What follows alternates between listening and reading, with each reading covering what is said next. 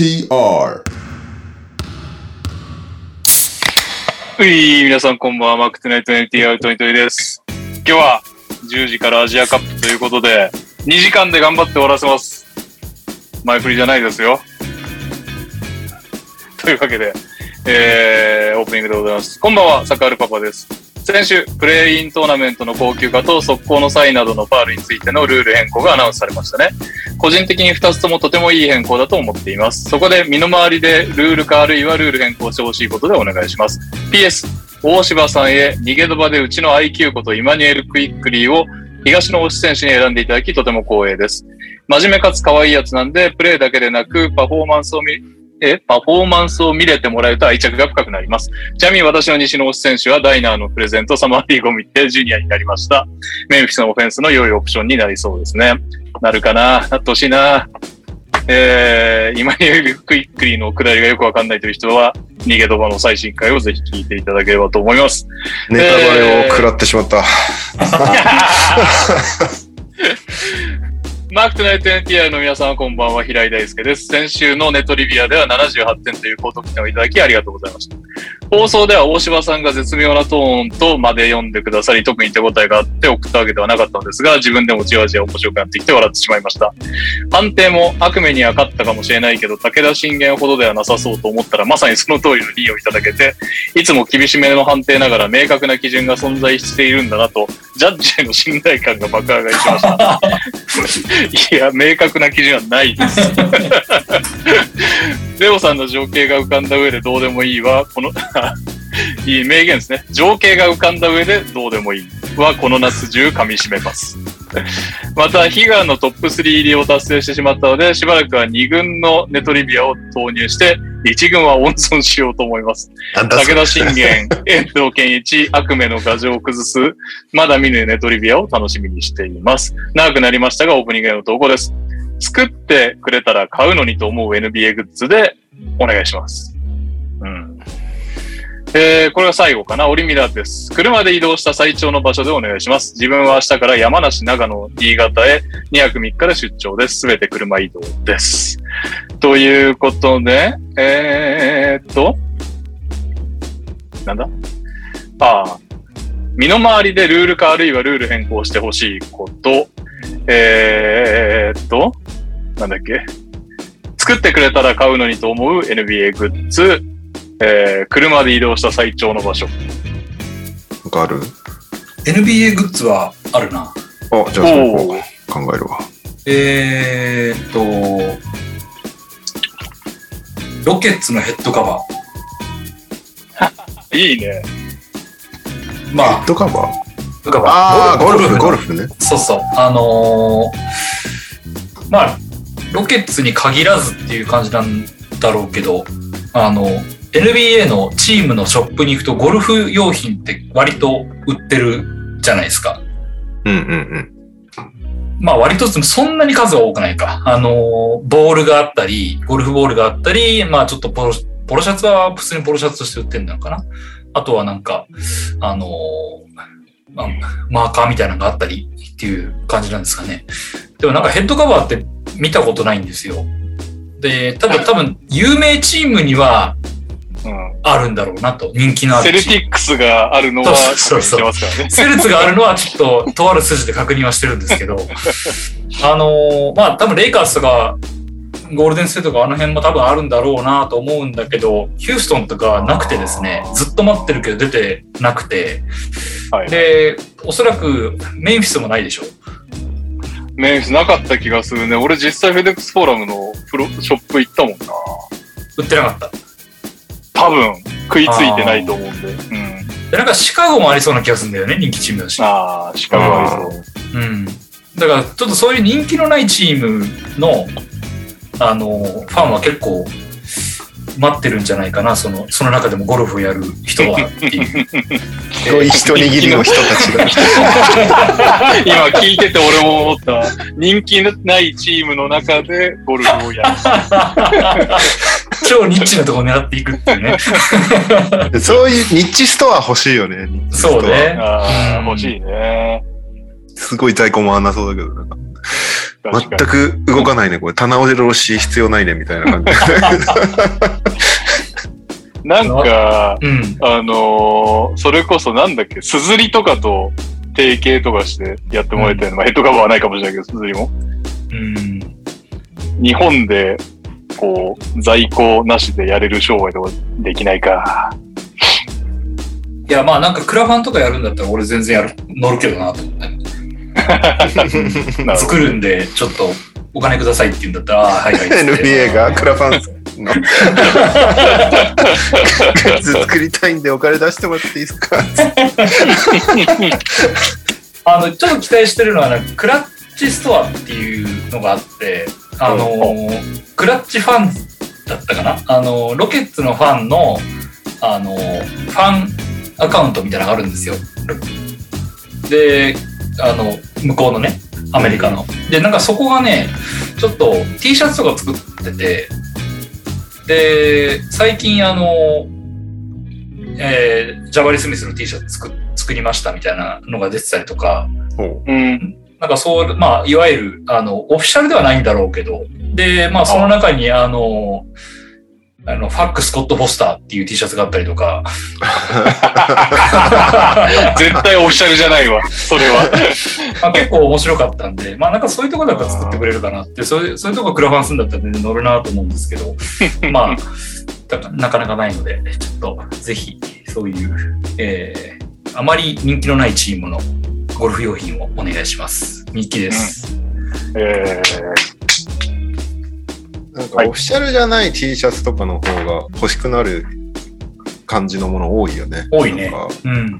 それも売り切れてて買えなかったのがなんか、あの、なんだっけな、ジョーダンのフルゲームのシルエットで、あの、ユタでピザを買うなって英語で書いてある。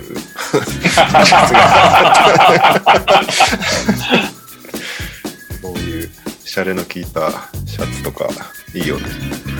ー、うん。NBA グッズね、なんか、あれだなよくさ、文文句というか、よ文句文句ではないんだろうけど、あの、NBA のジャージを普段使いできないっていう人多いじゃん。普段着として着れないんだっていう。ああ、はい。NBA のユニフォームって。でもなんか、サッカーとかさ、あの、あと NFL とかかな結構半袖ああ、はいはいはい。着回しできる。まあさ、あんまり大人になっちゃうと、サッカーのユニフォームでもちょっと厳しくなってくるかもしれないけど。確かに。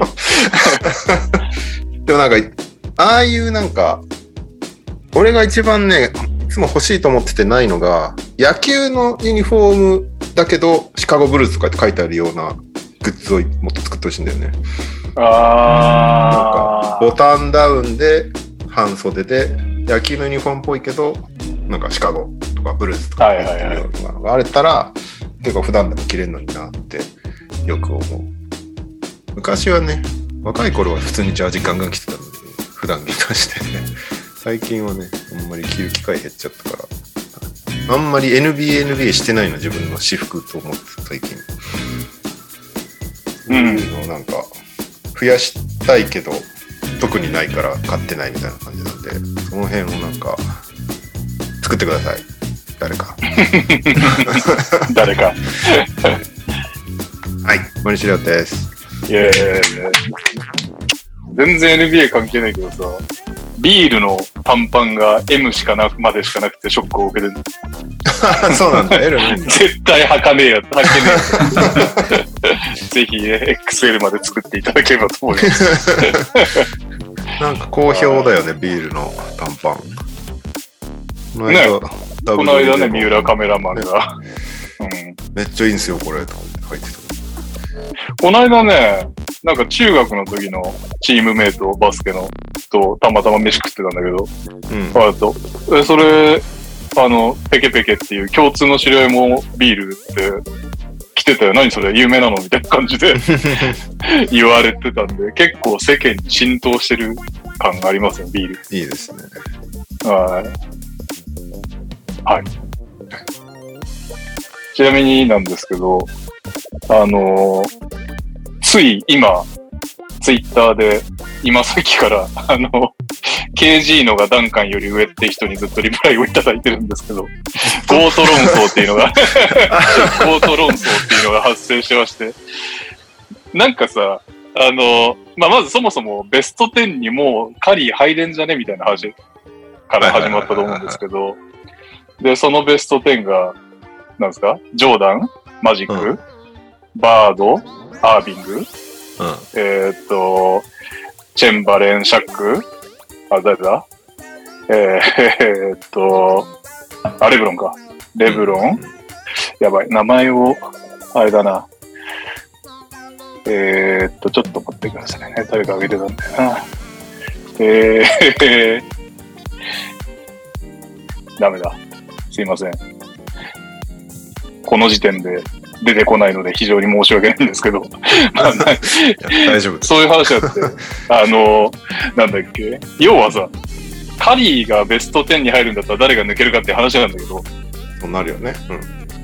それが結構なんか当たり前のようにこう、ダンカン対カリーみたいな話になってて、うーん。いや、ちょっと待って、なんか、あれない、ダンカン舐められすぎ問題が発生してんじゃないかという。うーん。なんかさ、わかんないけど、もう、5回優勝、しかも15年ぐらいのスパンだよね。ちょっと前代、前代未聞な、なんか選手っていう、俺の中では。そうね。うん。結構イメージがあって。だからなんか、その、いや、だったら、いや、カリーもダンカンもすごいし、チェンバレンとかのが微妙じゃないみたいなツイートをしたところ、いや、えーっと、KG のが上ですっていうツイートもいただいて、あ、すいませんっていう感じなんですけど。まあ、それはともかくとして、やっぱさ、優勝させたいよね。っていう、なんか、まあね、大きな要素の一つではあるよね。うーん。という。あ、これだ。ちょっと待ってくださいね。絶対この人がツイートしてた気がする。えー。あった。えー、ジョーダン、レブロン、えー、ジャバー、マジック、バード、コービー、シャック、アービング、チェンバレン、ダンカン。うん。この中にカリーは入っていけるのかという話ですね。はいはいはい。まあ、そこから誰を蹴落とすかっていう話ね。うん。で、結構みんななんか、いや、ダンカンよりカリーが超えたんじゃないかみたいな話になってるわけですよ。そっか。ダンカンが当落戦場扱いになっちゃった。そうそうそうそう。いや、ダンカンやばかったけど、まあ俺がグイズイズファンだからかもしれないけど、あいつのせいでみたいな、なんかこの思いも、どんだけ長年ずっと目の上の単行部なんでお前はっていう。でも結構ダンカンなんて史上最高のパワーフォワード論争にさえ出てくるぐらいだから、全然取っててもおかしくないと思うけど。まあでもね、イニシエの人たちはさ、まあちょっと物証が少なくなっちゃうからね、なんとも言えないんですけどね。で、なんかチェンチェンバレンの100点とか言われても、ダンカンの15年で5回優勝の方が、年を経るごとにすげえなって思うようになってきた。なんか昔はそういう感じしなかったんだけど、やっぱさ、100点とかさ、あと、まあ、シャックのあの凄さが、まあ今でもシャックはすごいと思うけど、なんかここ数年のなんかあのファイナルまでヘトヘトになってヘトヘトのファイナルで勝っていくチームの姿を見ても 優勝って一回でも並大抵じゃないよねってなんか年々こう NBA ファン数を重ねるごとに優勝の重みがなんかすごく感じられるような。はい。すいません。全く盛り上がらない話題を。いやいやいや。もいうなんか、ある程度経ったら、何十年か経った人は殿堂入りっつって外してたらいいんじゃない？まあ確かにね。うん、チェンバレンとか今言われても、なんかピンとこないもんね。やっぱり。うん。あの、いや、個人記録はね、ほんとすごいんだけど、そう。で、じゃあ、じゃあなんで2回なんだっていうなんか疑問がすげえそう述べないそうそう。大体そういうもんじゃん、なんか、個人、昔の往年の名選手って個人記録がちょっととんでもないんだけど、ちょっと時代背景が今と違いすぎるっていうか、うん多分競技そのものも違ってるし、確かに。日本プロ野球でいう金田正一みたいなもんじゃない？400勝って言われてもみたいな。いやいやいやいや、みたいな。あの、今20勝したらすごいって言われてるの20年続けてようやく追いつくっていうさ、ちょっと意味わかんない状況になってるので、でも当時はもう1年40勝とかしてるわけだから、うん、まあそれ考えるとそうよねっていうことになるんだけど。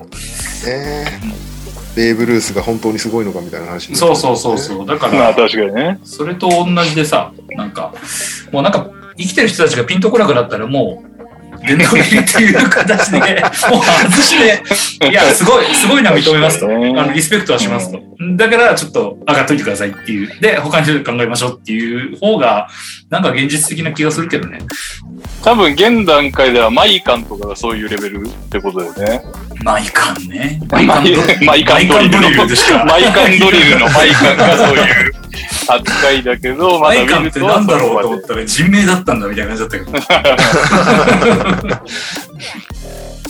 まあまあ、いろいろね、意見があって全然いいんですけど、俺はダンカンやべえなと思ってるというお話でございました。はい、すいません。そんなわけで、えー、っと、ね、2時間で終わらなきゃいけないから、どんどんちゃっちゃでいきますか。はい、今週ニュース、はい、えー、サマーリーグが終了しましたということで、早かったですね。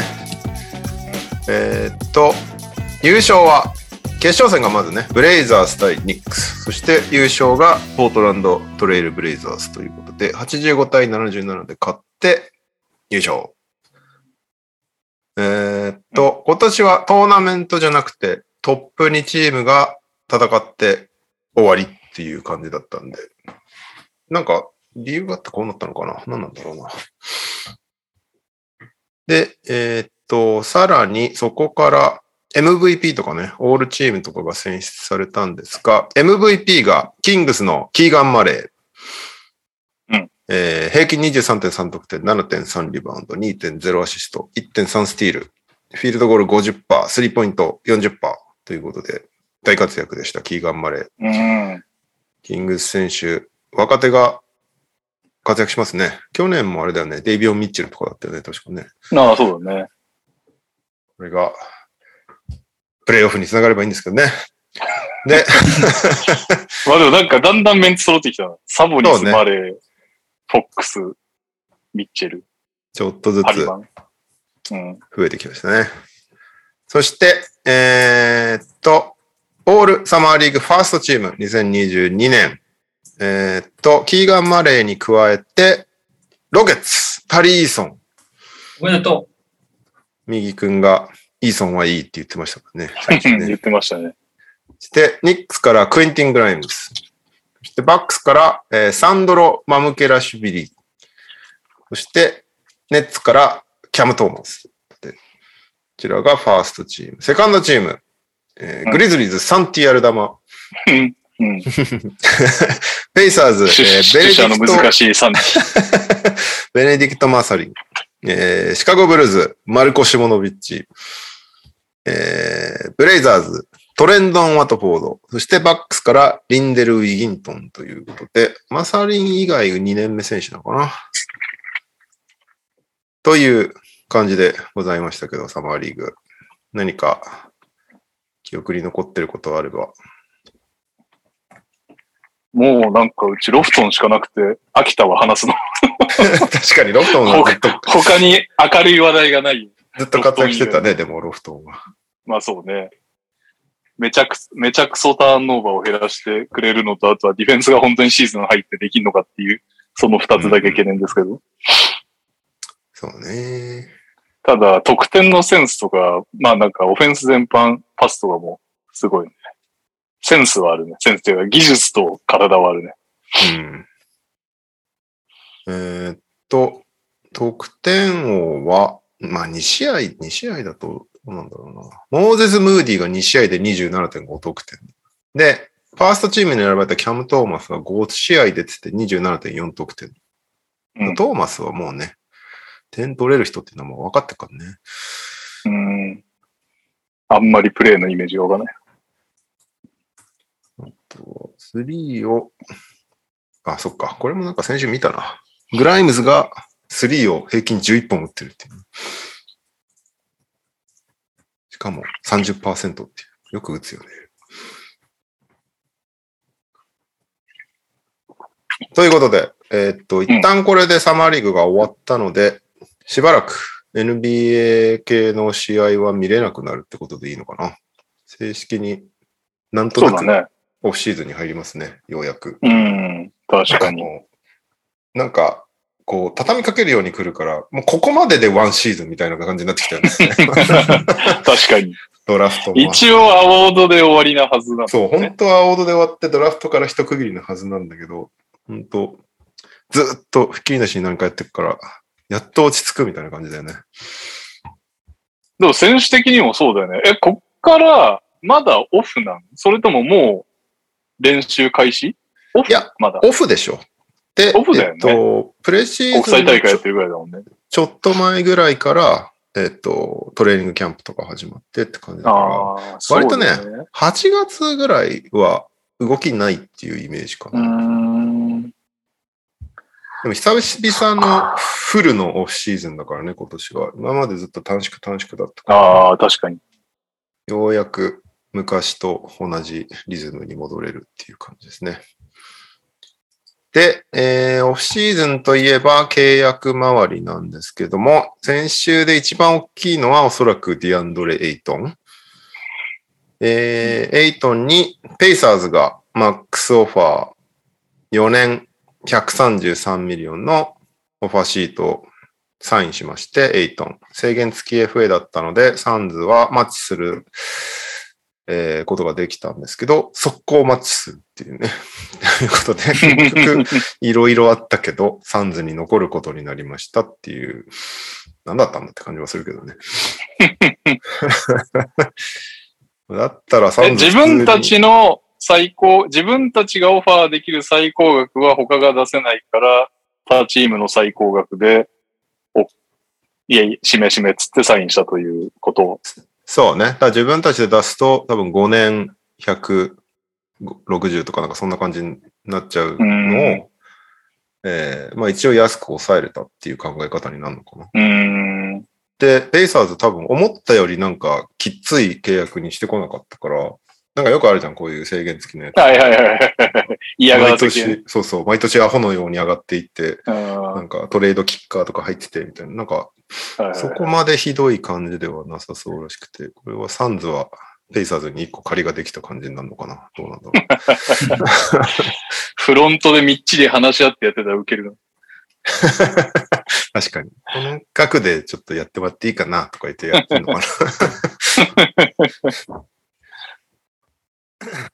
えー、あとは、うーんと、息子、オースティン・リバースがミネソタ・ティンバーウルスと1年契約ですね。おめでとうございます。おめでとうございます。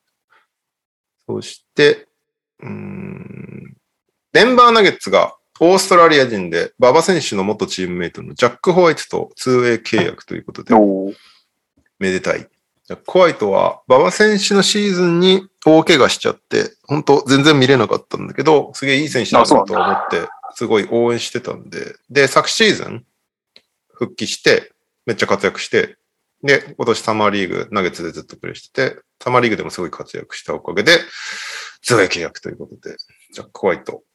デューク大出身のね、白人のイケメン、インサイドなんですけど、多分、ファンが増えるといいな。メルボルンが弱くなっちゃいそうだけどね。で、あとは、個人的におおって思ったのは、えーユタジャズがイタリア人のシモーネ・フォンテッキオっていう選手と2年6.25ミリオンの契約を交わしたんですけど、フォンテッキオ、スペインのバスコニアでプレーしてて、東京オリンピックに来てたの、イタリア代表で。その時、イタリアの代表の試合とか結構見てたんだけど、すごいいい選手で、なんかウィングで、で結構タフショットもバンバン決められる、めっちゃいいスコアラーだなと思ってたんだけど、彼が割と安めな契約でユタに来たということで、見るの結構楽しみですね。そう。で、今ちょうど、あのー、B リーグの S 級コーチライセンスの講習会やってるんだけど、で、あの、イタリア人のコーチが来てて、で、その通訳やってるんだけど、なんか本適用の話してたら、いや、彼はここ数年でめっちゃ伸びたんだよね、みたいなこと言ってたから、うん成長株っぽいですね。なんか3年前ぐらいまでミランにいたんだけど、ミランは手放しちゃって、で、そこからドイツとかスペインとかでプレーした結果、めちゃめちゃ成長したらしくて、それがイタリアに、イタリアじゃねえ、NBA につながったということで、なるほど、ねジャズ。ファンは楽しみにしてるといいと思います。ジャズファンは袖どころじゃなさそうだけど。気持ちが。そうね。なぜなら、ドノバン・ミッチェルがよくわからないからっていう。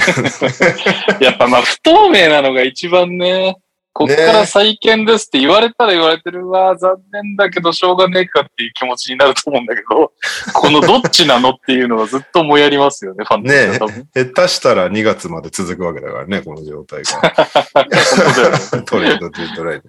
先週ね、あのーユータがニックスとドノバン・ミッチェルのトレードについて協議してるみたいなのをシャムズ・シャラニア記者がツイートしたんですけど、その後一回ニックスが、なんか、そのオファーはちょっときついみたいなので、取り下げるみたいな状態になったんだけど、まだミッチェルどうなるかみたいなのはクリアになってないようで、引き続き交渉みたいな感じになってくるんだけど、これは本当に全てがゴベアのトレードのせいだと思ってるんだけど、みんなトレードしづらくなってんだよ。これはエインジすごいってことでいいんですか？エインジがよくあんだけ取ってきたなっていう話になるんだけど。その結果、ミッチェルトレードできないっていうのが自ら首を絞めてる感じになってる、ね。なるほどね。KD とかカイリーがちゃんと動かないのも多分多少影響してんじゃないかな。で、その辺が動かないと、他の、他のトレードも動かないというか、なんか一個の一番大きいドミノが倒れないと、他のも動きようがないっていう状態で。このオフ、割と動きが止まっちゃってる印象だよね。このまま2月まで行くんかな。ね。まあ、ネッツは本当に急いで、カイリーも KD もトレードする必要はないから、どっちも契約下にいるし。多分あの二でも人は、超めんどくせえな。これであれだよね。2月に思ったより勝ってて、え、これワンチャン優勝いけるんちゃうってところが KD ぶっ込んだりするってことだよね。確かに。もうなんか、それまでのシーズン何だったんだよっていう感じの、なんかこう、戦力の。前半戦いらなかったよね、みたいな感じになりそうだねミッチェルが動いても KD が動いても相当でかいだろうからな。優勝候補に行っちゃった日には。確かに、戦力図がめちゃめちゃ変わるからな。なんか、カイリーはわかんないけど、プレイするかとか、本人の気分次第なとこあるから。でも、KD は多分バスケ好きすぎて、なんかう、んうん。とプレイしないっていう選択肢はしないと思うのよね、トレードされなかったらはいはいだから、ネッツはそこはそんなに急がないと思うんだよね。いいオファーが来ない限りは。どうなるか。うんはい。で、あと、オフシーズンの動きが割と、えー、いつもニュースになってるのが、レイカーズなんですけど、レイカーズは、そのラスどうする問題みたいなのがずっと付きまとってるんですけど、なんかサマーリーグ中ね、同じ試合にラスとレブロンが見に来たっていうことがあったんだけど、ラス、レブロンがゴール下にの、えっと、なんだ、コートサイドで見てて、その真逆のところに、えっと、ラスが座ってたのね。うんで、その第一クォーター途中になると、もうレイカーズ関係者みんなそのレブロンのところに挨拶しに行くんだけど、うん。ベリンカとか、もう関係者と言える人、ダービンハムとか、うんみんな挨拶に行くんだけど、ラスだけ行かなかったっていうことで、まず話題になって、で、ちょっと待って、ちょっと待って。それはさ、ペリンカとかラスの方も顔出してる。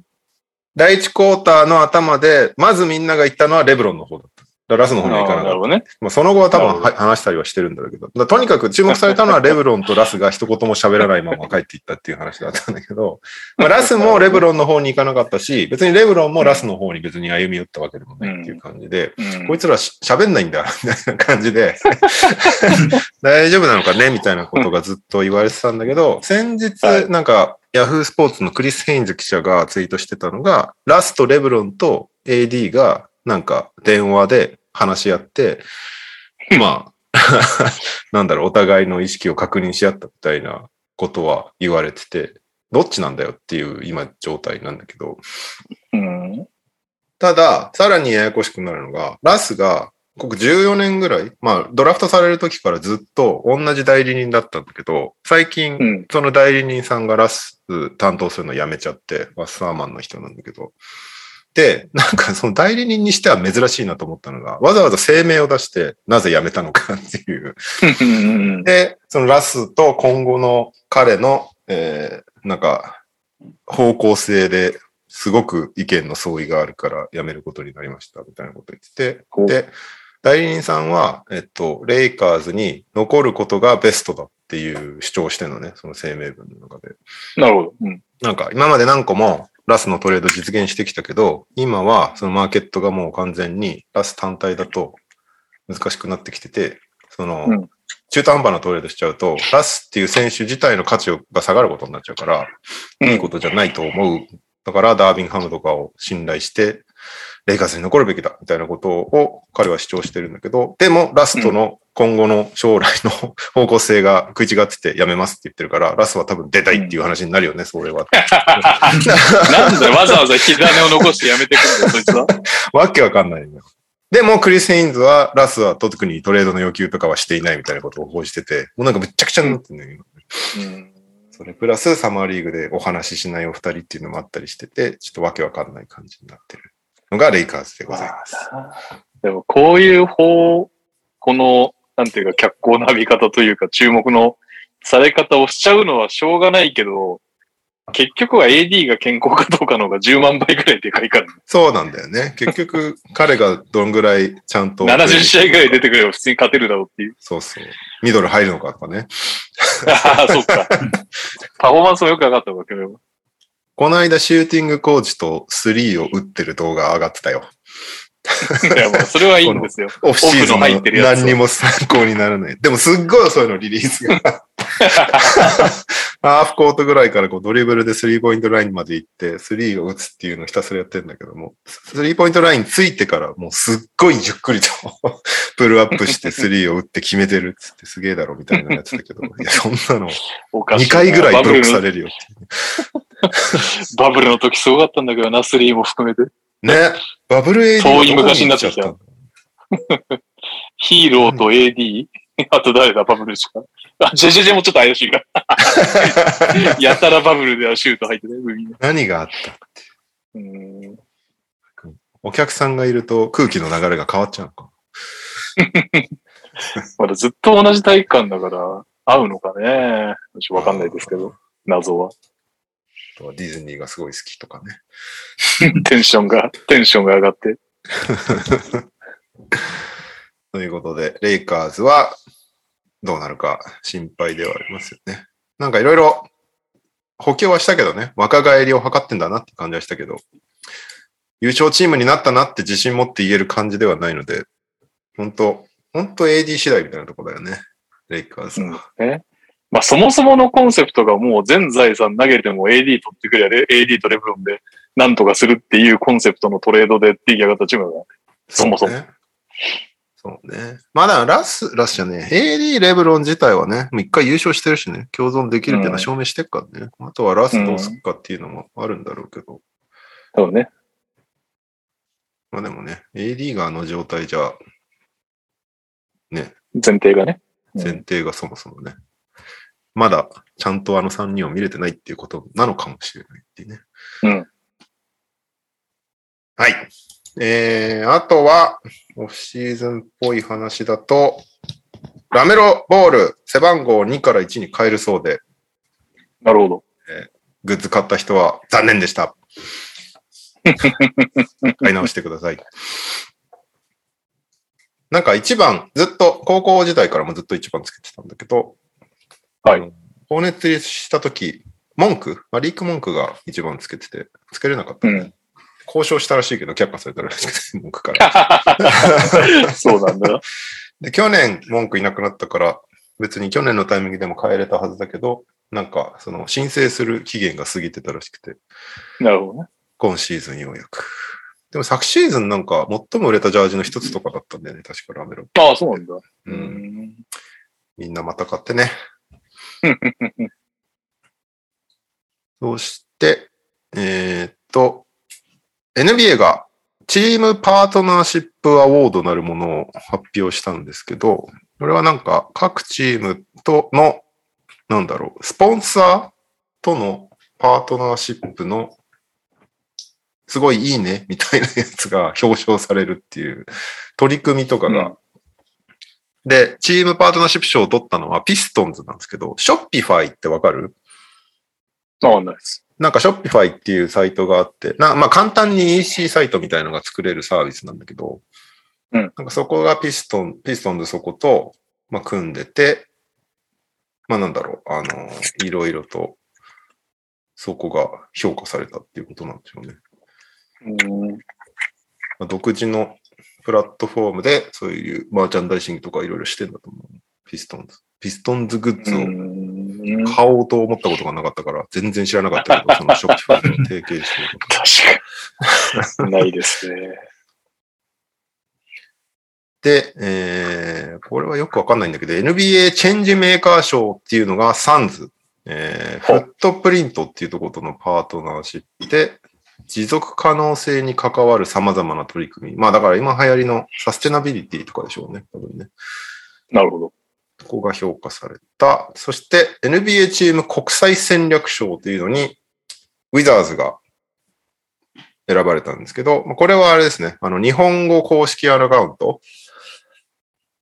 ウィザーズの日本語公式アカウントと、あと、あの、アブディアが入ったことで、あの、ヘブライ語のアカウントも作ってて、ウィザーズは。で、それの、まあ、オンラインコンテンツが非常に評価されて、選ばれたっていう感じらしいですね。うんまあ、実際、ウィザーズの日本語公式アカウントはめちゃめちゃいいからね。その独自コンテンツ作りまくってるし、確かに。町田類とかの情報もバンバン上げてくれるし、なんか、自由にいろいろとみんなが欲しい情報をアップしてくれるんで、素晴らしいなと思います。自由度高いよね。普通に考えたらもっと八村攻めをするアカウントなはずなのに、そうでもないうんうんそうだね。割と他の選手に注目したりとかもね。するし、ね、うんドラフトのこの選手、こんな人ですみたいなあ紹介とかもしてくれるし、なんか、八村だけじゃなくて、ウィザーズを好きになってねっていうのをしっかり嫌味なくやってくれるからいいよね。そんな感じですね。この辺は、シンカーさんとかザックさんとかが優秀ってことでいいと思います。うん。で、さらに先日、ウィザーズじゃねえや、ウォリアーズも日本語公式アカウントを作成しまして、なんと、いやー、あれはさ、どうなの？なんか、馬場さん、あの流れだったらマジで契約してほしいんですけど、プレシーズン。ねえって思っちゃうよね。まあでも、馬場さん馬ハイライトの後 See you みたいな文字入ってましたけど、これで、どっちの意味なのみたい確かにね、さようならなのか、また今度、な。日本で会いましょうなのどうなんだろうね。まあ、ジャパンゲームズに向けてっていうことの方が強いんだと思うけどね。そのウィザーズもやってるし、ウォリアーズも、で、楽天がスポンサーだしってことだとは思うんだけど、期待しちゃうよね。シーズン、そうだよね。結構活用されてるよね、馬場選手。馬場選手メッセージとかも寄せてたし、うん。ね、どうなんだろうね。でも一発目のツイートはクレイ・トンプソンだったからね。そう。さすが。どこのチーム？これ聞いてんな？担当者聞いてんな？いや、もう間違いないっすよ、本当に。クレイのチームで、がこんなところで実証されるとは。これ公認されたってことですよね、要は。公認ですね、もはや。ええあれはクレイのチームだと。はい。もう、クリステル氏公認、そして、ウォリアーズ日本語公式公認。いやいや、本完璧ですね当ですよ。だって、あれがもしカリーのチームだったら、カリーのコメントから来るはずなんですそりゃそうですよね。ええこれはそう、そうじゃないかねおかしいですよ。いやいやいや、それが、それがですよ。うんあの、クレイ・トンプソンが海に飛び込む動画から始まるんですよ。おかしな話ですよ、本当に。おかしな話ですね。ええこれはもうクレイのチームということでな間違いないですね。うんすごいよね。だから、解説してからのツイートが、クレイの挨拶、えーウィザーズのアカウントに挨拶、えー海の日、クレイ・トンプソンは海が大好き情報を、で、えージャパンゲームズの後も、えーちゃんとツイートしますよっていうご案内、そして馬場選手からのメッセージ、うん。で、早速1万人突破しました。そしうてん、また海の日、クレイ・トンプソンが 海に飛び込む。なんだで、やっと、やっとファイナルのステフィン・カリーのハイライト。まあでもこんなの別にね、メッセージ寄せてくれてるわけじゃないですからね。いや、本当ですよ。もう、わざわざちゃんと撮って、作ろうと思えば俺でも作れるやつ。いや、もうクレイ・トンプソンですよ。クレイ・トンプソンのチームですよ、本当に。ゴールデンステート・ウォリアーズと書いてクレイ・トンプソンと読むですよ、本当。これは。え え間違いないですよ。もしくは中の人が NTR リスナーかどっちかですね。ああ、それやな。中の人がもし聞いてくれてたら一回もう一日でけ追消ししてもらっていいから挨拶してもらいたいですね。マークトゥナイト NTR アカウントに対して。ね それよりも追消し OK なら、あの、ウォリアーズはクレイのチームってツイートしてほしい。トレードマーク右利きっつってやってほしいですね。いや、それは、ぜひあの。クレイにパイプがあるんだからさ、あのーうんよくわからない、日本語がよくわからないであろうっていうことをいいことにクレイに言わせるでいいんじゃない？ああ、俺のチーム。そう、ウォリアーズは俺のチームみたいな。ねこれどういう意味みたいな感じ言ったら。言ってることは間違ってないからね。に、日本に行くのを楽しみにしてますって意味だよとか教えておけばいいんじゃない？いやいや、だって、いや、ウォリアーズ is my team って言ってんだよって言えば、まあそうだよな、つって言ってくれる。ああ、そうだね。確かに。間違ってない。いいですね。今後も我々はこのスタイルでいきましょう。ねぜひぜひ。はい。そんな感じっすかね。NBA 情報は。はい。では、日本方面ですが、はい。日本方面の契約すごいのあったっけ？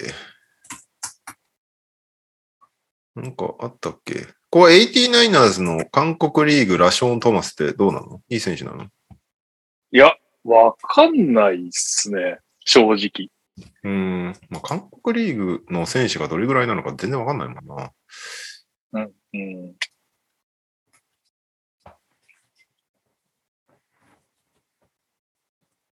まあ、どうなんすかね。なんかでもそれより結構、ナイナーズはなんか外国籍3人が機能する前提になっちゃってるから、結構あれだはいはいはいな。荒尾選手がいなくなっちゃったんで、もうほぼ休めないんですよ。外国籍が。ああ、なるほどね。怪我したら結構やばいみたいな感じなんで頑張ってほしいですね。ラションさんも。インセ、メインセいなくなっちゃったのね。イスラエル。メインスなんか戻ったのかな？あ、イスラエルか。結構好きだったんだけど。でもまあ33歳って結構高齢だもんね。メインスはすごくチームメイトとしては評判良かったみたいですけどね。まあ、オリバーもあれだけど。うん。なんか結構好きだったけどね。俺は。うん。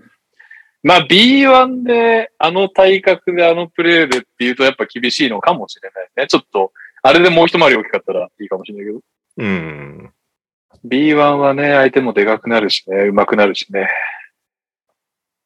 そうね。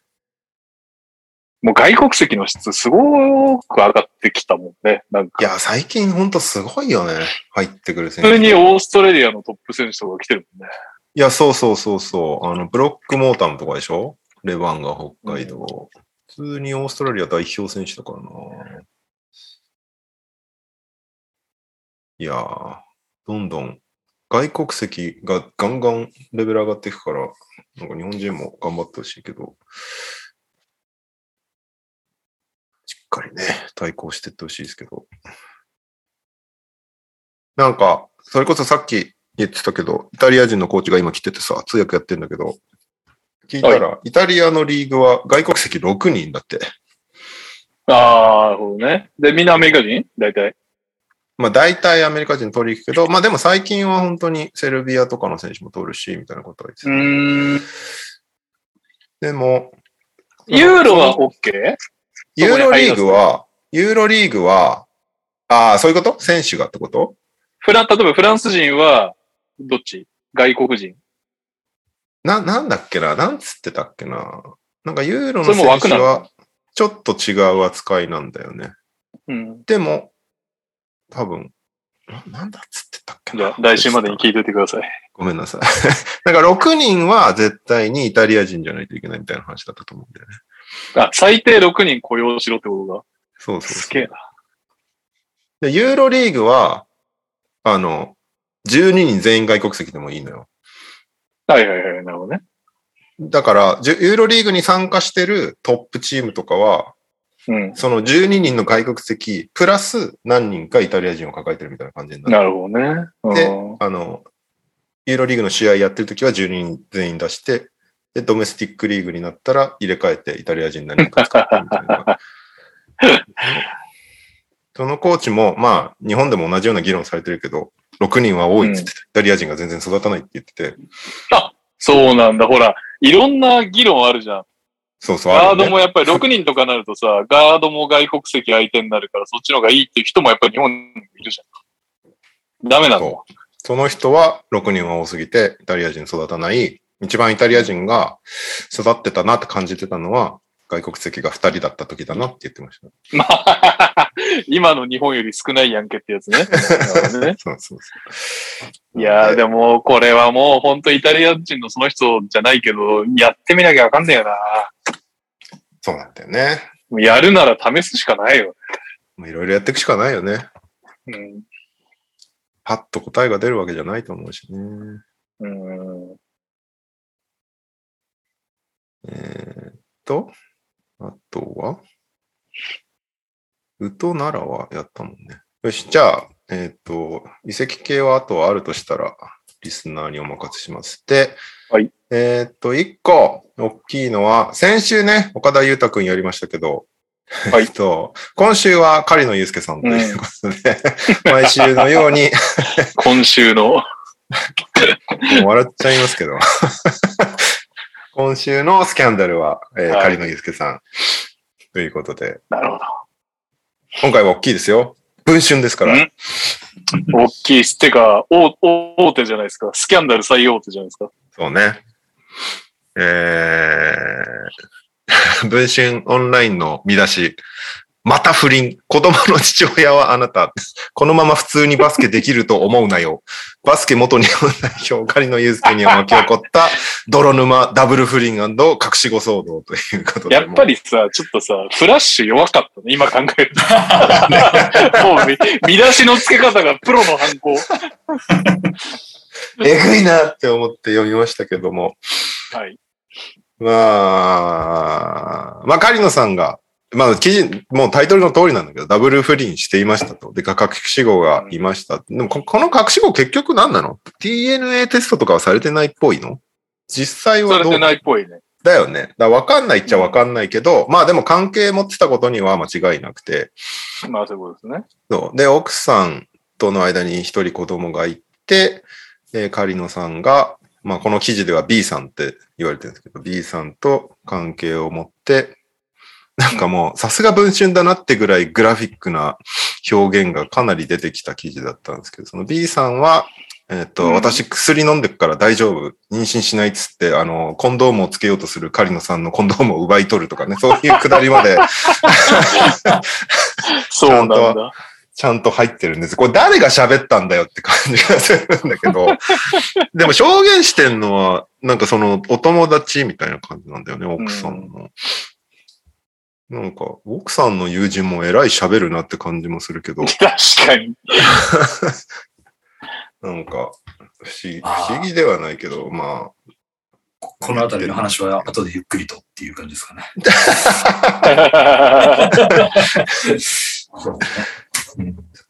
で、そうですね。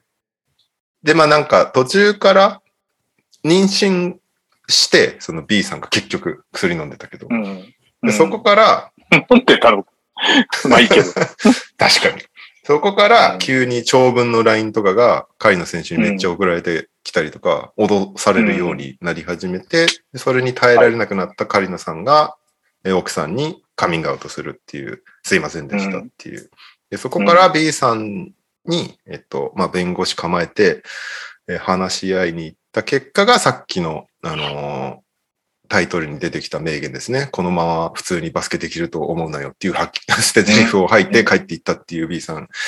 一応なんか、その関係を断つことだとか、メディアに情報を提供しないこと、えー子供を認知しないことなどの要求をして、納得した様子だったそうですが、別れ際にさっきの捨て台詞を言って、つぶやいたのが聞こえたそうですっていう、このぼんやりとしたね。描写。すごいな。何なんですかね。メディアなどに情報提供しないことで話しつけたけど、結局何？この A さんの友達から全部話が出てきたっていう話になるのかなこれって。うーん。まあちょっと詳しくはわかんないですけどうなんど、毎週のように週刊誌を賑わせております。我らが B リーグ。え、でもそれであれでしょ？カリノさんがさらに今の奥さんに、もうあなたとは耐えられませんみたいな、なんか離婚申し立てをしたみたいな。はいはいはいはい。そう。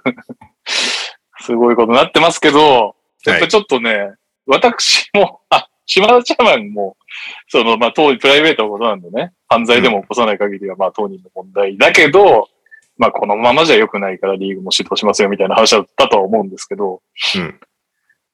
まあ、僕も別になんか、プライベートのことだと思いますし、あの、そんなになんか正義感を持って、不倫がどうだっていう感想ではないくて、申し訳ないんですけど、その、そのご意見の人には。岡田さんの時は、まあ、先週言った通り、ちょっと、ちょっと笑ってしまったんですよ、僕は。同じ繰り返しになりますけど、あの、スヌーピーのね、帽子をかぶって、まあ多分人生でも最高のうちの一つに入るデートを楽しく手繋いでして、帰ってきた時に、フラッシュです、不倫ですよねって言われてしまって、バグって、いや、同部屋ですけどやってないですって言ったっていうところがちょっとこの、なんていうかやっぱり人間の悲哀とね、おかしみを感じる、たんですよ。私はちょっと若干ね、不謹慎ではありますが、面白かったところもあったんですけど、カリノさんのやつを聞くと、これ、あれだなっていう、これ氷山の一角感半端ねえなっていう感想に変わりました。はいはいはいはいはいはい。やっぱ、冷静になっちゃったんだけど、カリノさんのやつで、あれ北海道でもや、不倫してたっていう話が微妙に出てくるんですけど、うん。言われれば、だってさ、めちゃくちゃモテるわけですよ。プロス。ポーツ選手で。背も高いしで今まではめちゃく、で、しめちゃくちゃモテるけど、週刊誌に相手されない競技だったわけでしょ？だから結構ややりたい放題っていうか、まあ、やりたい放題でもちろんこんなの比率でね、シャバでも普通の別にスポーツ業界じゃなくても、ね、結婚してても女好きな人もいれば、うん。全然ね、試合前なのにお酒飲んじゃう人もいるでしょうし、うん。まあいろいろじゃないですか、人の癖は。まあだから、そんなに、みんながみんな、もう、や、やり散らかしてるとは思わないけど、でも成功率というか、女、B リーガーで、まあ女好きな人で、ちょっとね、アウェイともなれば羽伸ばしちゃうってなると、結構いい打率でやれちゃうんだろうなっていう 感じが冷静に考えると。ってことは、狩野祐介だけじゃねえ、だ、ねえんだろうな感、すごい感じました。まあ、そうだろうね。まあ、あくまで想像ですけどね。うん。特殊なケースには思えなかったよね、北海道で。やってて、だって、そりゃそうだよねって感じだよね。うん。そうね。だ今いろんな人がいろんなとこと連絡を絶とうとしてるんじゃない？だうまく立たないと、文春に持ち込まれるそうそうそうそうそうそう。お気をつけいただいて。まあ、あのー氷山の一角でしょうね。でしょうねこれはもう間違いない。その匂い、その匂いしかしないよ。はい、本当に。氷山の一角どころか氷山の中の砂の一粒かもしれない。いやー、これでまたなんか、日本バスケの非常に重要な局面のね、手前で超有名選手が刺されたりとか、うんあるいはね、野球とかサッカーだとあるもんね。そこまで取ってありますみたいな。泳がしてますみたいなね。いや、あるだろうね、いくらでも。しかもこっちの選手のネタ握ってんですけど、どうしますみたいな交渉もしてくるだろうしね、なあ、そう あのね。よく知らないんだけど、バスケはこういうのってさ、プロ野球だと新人選手に対して、こういう、まあ、いわゆるゴシップ誌とかの取材には気をつけましょうみたいな、なんか講習とかをやるっていう話があるじゃないですか。はいはいはい。なるほど。まあ、あの、取材に気をつけろっていうか、お前らちゃんと襟正せよっていう話なんだけどね まあまあ、そうだね。うんそ。のうん、や、取材に気をつけたらやっていいってことじゃねえぞっていうことを、まあちゃんと言うわけですよ。やっぱり。はいはいはい。分かってんだろうなと。あの、まあ言い方悪いですけど、やっぱりプロ野球選手になる人たちってさ、基本もうずっと野球ばっかりしてた人たちなわけで、もう、あの、割と結構感性で突っ走っちゃうところもあるので、なんかもう、うん。あのね、なんかよくグラウンドでもベッドでも下半身主導とかっていうような言われ言われ方するけどさ、なんかあの、そういうことではないよと。ちゃんと、あの、倫理、倫理観を持って、あなたはプロあのプロのアスリートでもあり、一人の社会人であるんだから、うんちゃんと節度を持って行動しましょうと。っていうことを、まあ結構うるさく言われるわけじゃないですか。なるほどねはい。なるほど。B は、なんかこのチェアマンの反応を見てる限りは、あんまりやってなかったってことなの？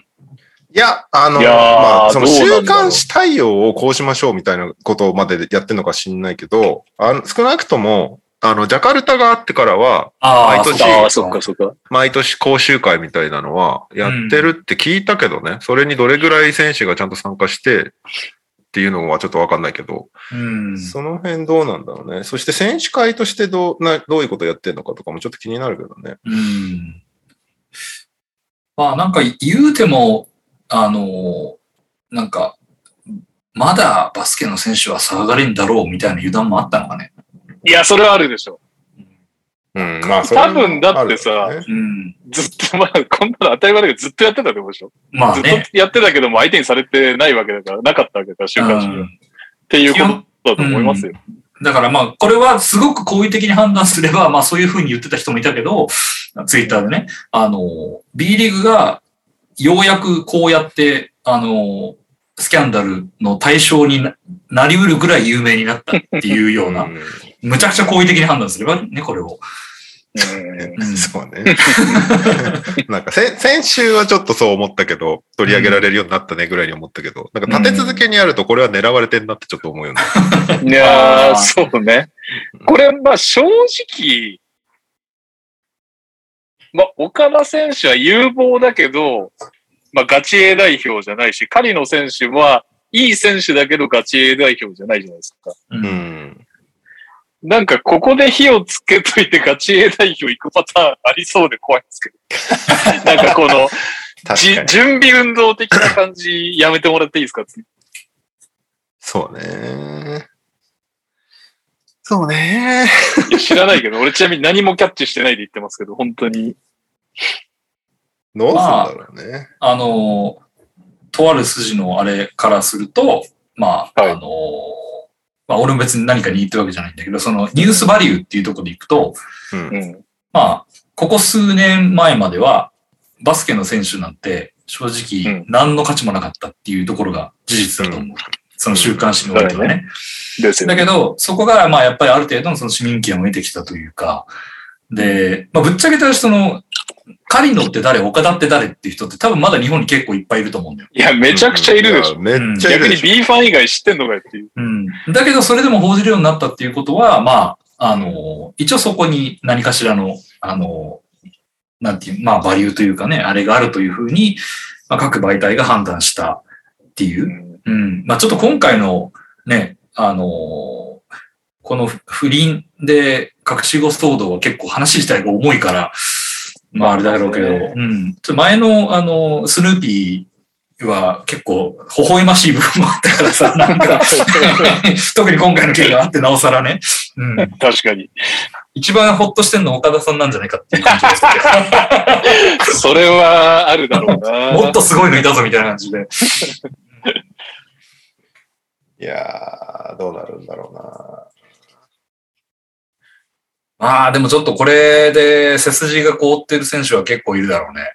いやー、それは間違いなくいるだろううんね。でも男女関係だからね。これやっぱり、本当に間違えたら、やっぱり、もみ消そうとして、LINE をスクショされて、週刊誌にばらまかれるというか、その、なんていうか、戦争は、戦争っていうか、戦国時代の合戦はしんがりが一番大事みたいな 理論じゃないけど、この離れ際は相当、今相当難しいこの決断を迫られてる選手がいるんでしょうね。いや、そうですよ。か、あの、あらゆる合戦において一番死人が出るのは撤退戦だからね。え 本当それだよ。一番難しいんだから、撤退戦って。本当いや、難しいよね。うんいかに大将を殺さずに、あの、周りのね、あの、足軽がどんだけ死のうが、大将だけは生き延びさせるっていうことがどんだけ難しいかっていう。いやいやー、これができ杞憂、杞憂であることを祈りますけど。うん。いやー、ね。どうなんだろうね、これ。A 代表来るのかね、ねこの後。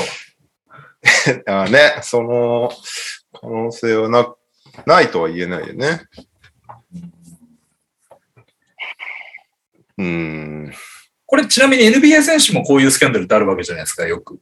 あるけど別に。NBA 選手は何も気にしてなさそうなとこがすごいね。うん鳥、ま鳥トンなんてね。ね、トリトンも今日、なんか、ギリシャで知らん女の人と手繋いで歩いてるの写真撮られてたけど、でも、ね、なんか、あっそうみたいな感じになるよね。ああ、だからなんだみたいな感じなんだ。よね。うん、うん。世間の捉え方も、まあそういうのが大好きでギャーギャー、ギャーギャーって言い方よくないか。その、まあ、わーわーもよくないな。ななんだろうな。なんかそういうニュースが、にすごい食いついて、まあバッシングする人っていうのも一定数いるとは思うけど、そんなにみんな気にしないよね。うん。そのまあ文化の違いはあるよね。あるだろうね。で、普通に、普通にプレイしてるしね。なんかそういう報道があろうがなんだろうが。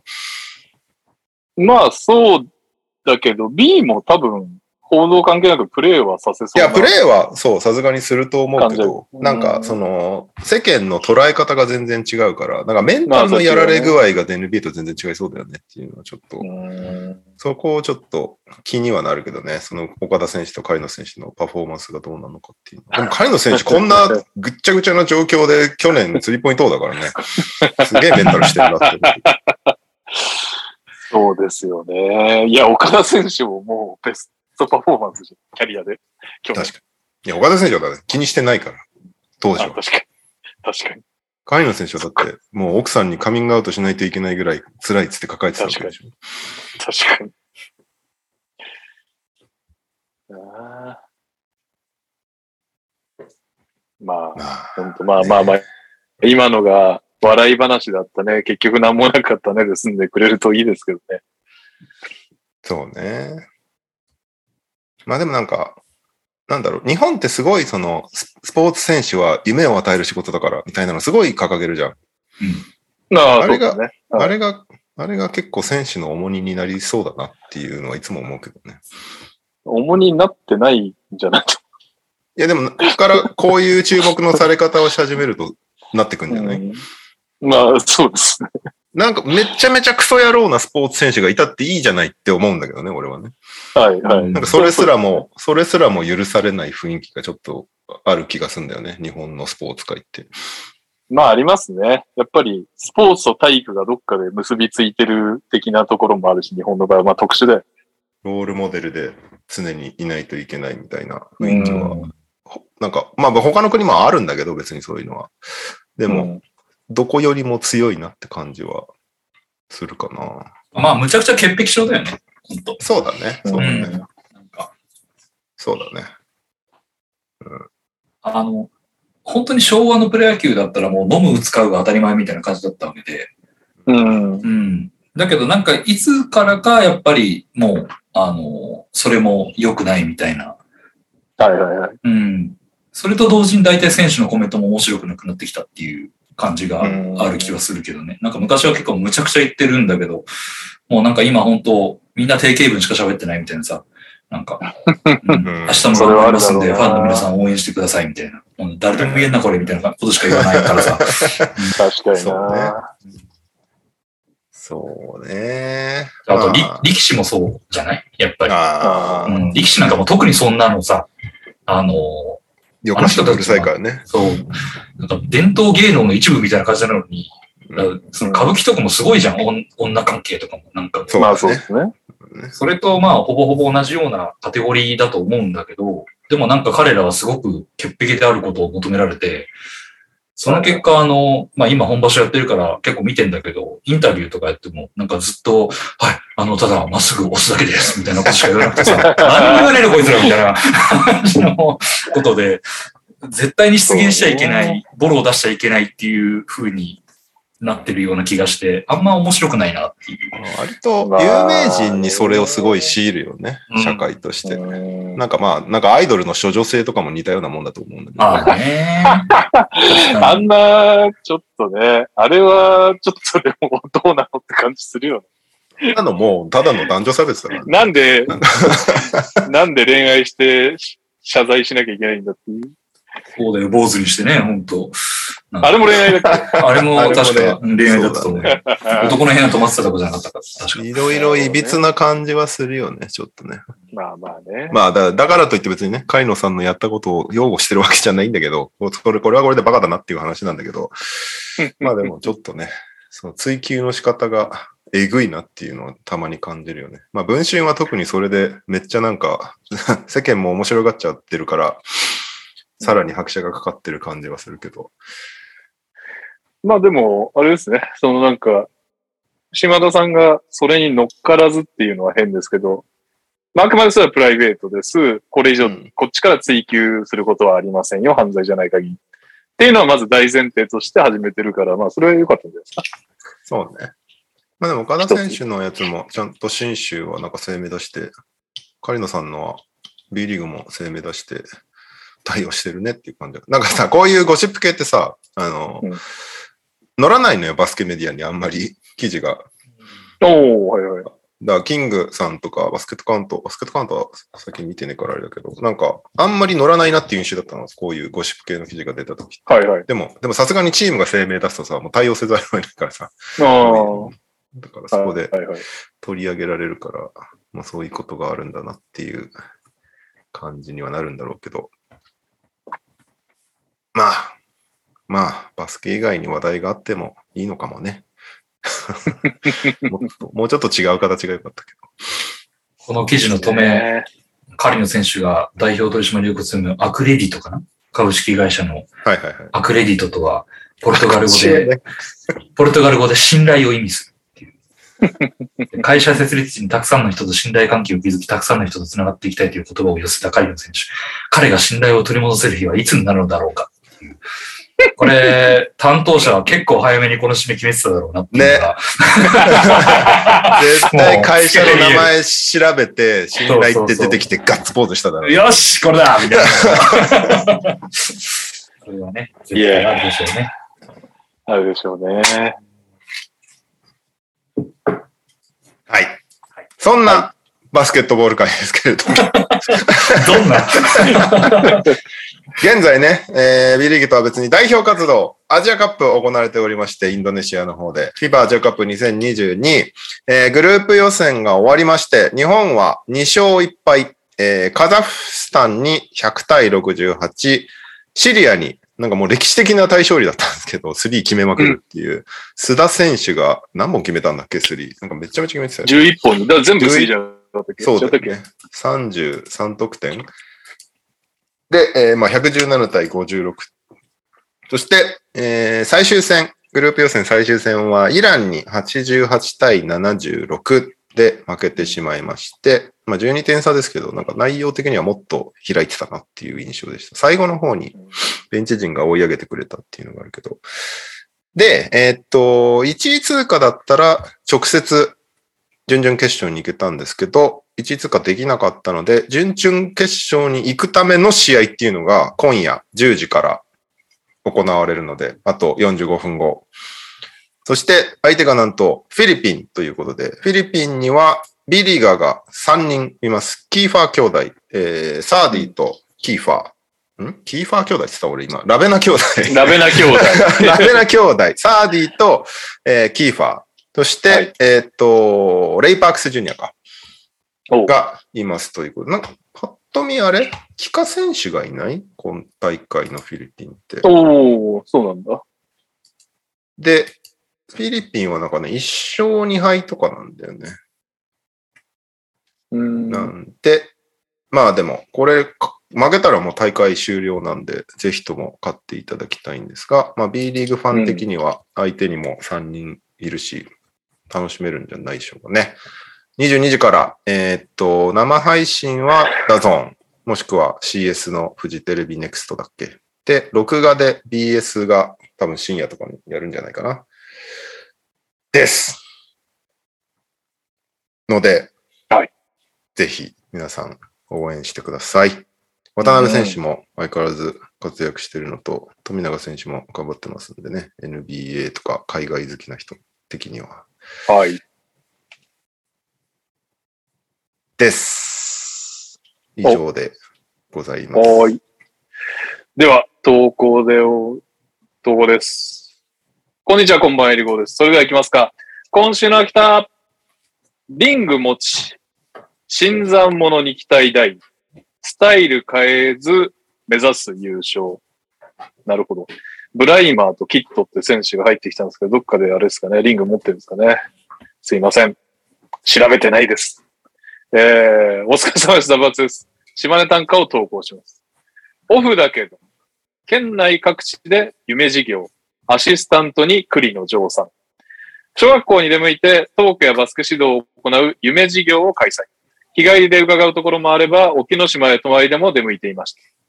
スタッフ契約ではかつて選手としてもプレーしていた栗野城さんと契約。素晴らしいヘッドコーチの下で活躍された方ですので、島根での活躍に期待です。今週もにゃお先生にクイズですということで、いないので、右さんお願いします。はい。エリゴナイトは4人の NTR でお送りしています。NTR リスナーってことですかね。その4人とは誰でしょうかえー、っと、エリゴでしょ？はい。エリゴを、うん。ミケレ、おうん。まあ、おっていうか、ミケレのポトヨスだからね。そっか。ああと2人。えー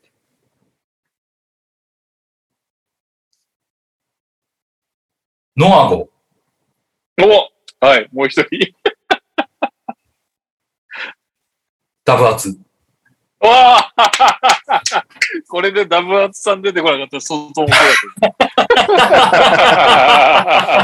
た。出ますよ、それえーは。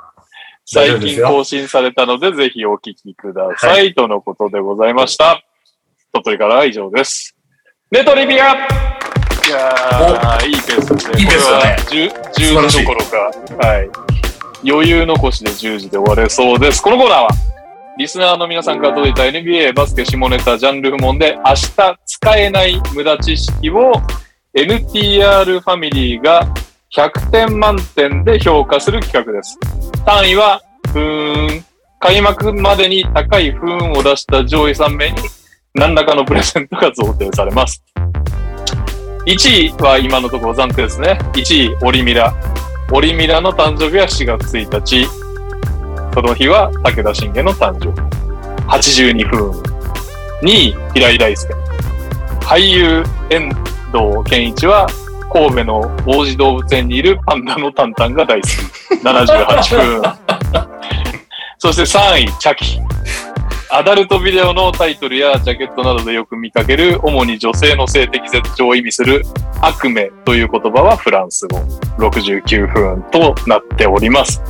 だ69、だ70分以上で、えー、プレゼント圏内に入ってきますので、張り切って応募お願いします。ということで、今週の分行かせていただきます。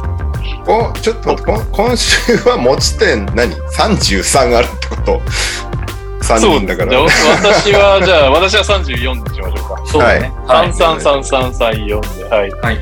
あ、えー海君はいが12月1日なんですって言ってますよ。やべ。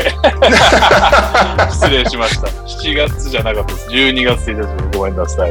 これぐらいで、えー、素晴らしいネトリビアだな。えーっと、リユウさん。こんばんは。久々に投稿させていただきます。ネトリビア、ハードル高いですが、とても楽しく聞かせていただいています。右さんがいないと、さらに厳しいかもしれませんが、ペタジーニに母親を寝取られた、ペタジーニの友人の名前は、ミッシェルです。以上、よろしくお願いします。PS テータムの子供のデュース君って瞳の色が左右違うんですね。うん、オットワイってやつですかね。はい。ペタジーニに母親を寝取られたペタジーニの友人の名前はミッシェル。オルガの息子ってことだよね。えあの、オルガって言うんですよ、ペタジーニの奥さ奥さん。オルガさん、ねん。うん、友達のお母さん。はいはい。友達のお母さんでめっちゃ年上っていうとこだけしか覚えてなかっそた。はい。う。えー、右さんからですね。はい。15。もえー、10。う、僕も10でしたね。合計35分。最後のデュース君の付け足しがいらなかった。打足だった。二つ入れてくるんじゃないっていう。まあね、それで、あのブレるから。うん。薄れちゃうからね、またね。はい。どうも、パックンチョです。我々成人男性が1年間で出すうんこの量はパンダ1頭分。生涯に出すうんこの量は大きめのカバ3頭分らしいです。これは僕調べですが、合コンの時に私の体重リンゴ3個分とかいうやつは大体ブスです。では、よろしくお願いします。また後乗せ系で、来ましたね。みんなちょっと不安だから後乗せしちゃうの。ね。大丈夫かなこれっていう気持ちが出てきちゃうんだようん。ね。にじみ出てるよね。はい、5点。不運ね。5分。あ、5分。うんはい。えー7分。あ、なんかさっきから、レオと株7分ですね、僕も。19分。はい。えー、お疲れ様です、孝太郎です。ネトリビアへの投稿です。ネットフリックスの映画、ハッスルで、一躍この番組でもおなじみとなった、アダム・サンドラーは、現在トロントに滞在中。何かの撮影をしているみたいです。何なのマジで、この情報。トリビアじゃねえし。なるほどね。まあね手になっちゃいけないから。ふーんっていいんですよそうそうね。そうね。コンセプトに何かの撮る。影をしている。う。漠然としてる。うんはい、えはい。ー、18。あ、おかぶった。高い。18。18? 私は21だから。お、結構高い。36の ?5? あ、でも、ん ?57? あ、57か。そうな。うん残念。はいええまあまあでも、何かの撮影をしているみたいです。いいですね。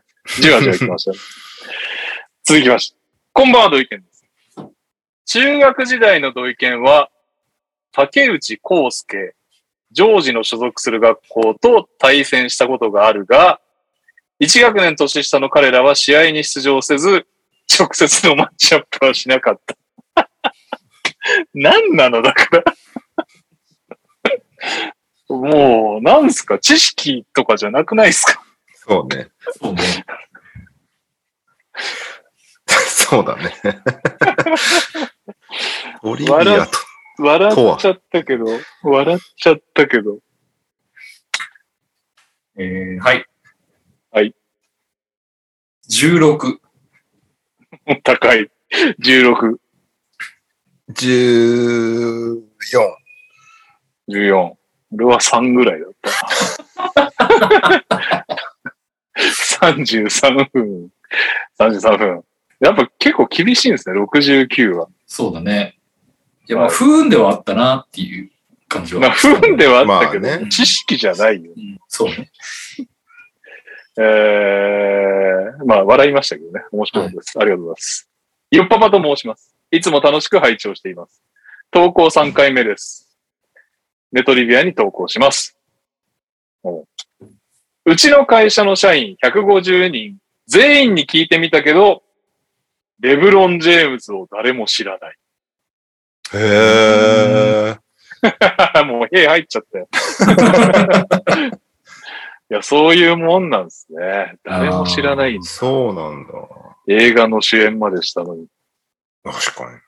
なんか、年齢層とか男女比をぜひ聞きたいところですね。確かなあ、よっぱぱさんの会社がね、めちゃくちゃ職人集団とかでね、に。60代男性ばっかかもしれない。全員に聞いたのがすごい。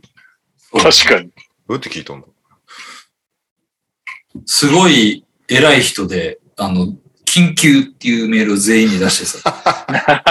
社長よっぱぱさんが社社長長で、そうそうそう朝礼で聞いたとか、答えなかったらボーナス出しませんみたいな感じでして。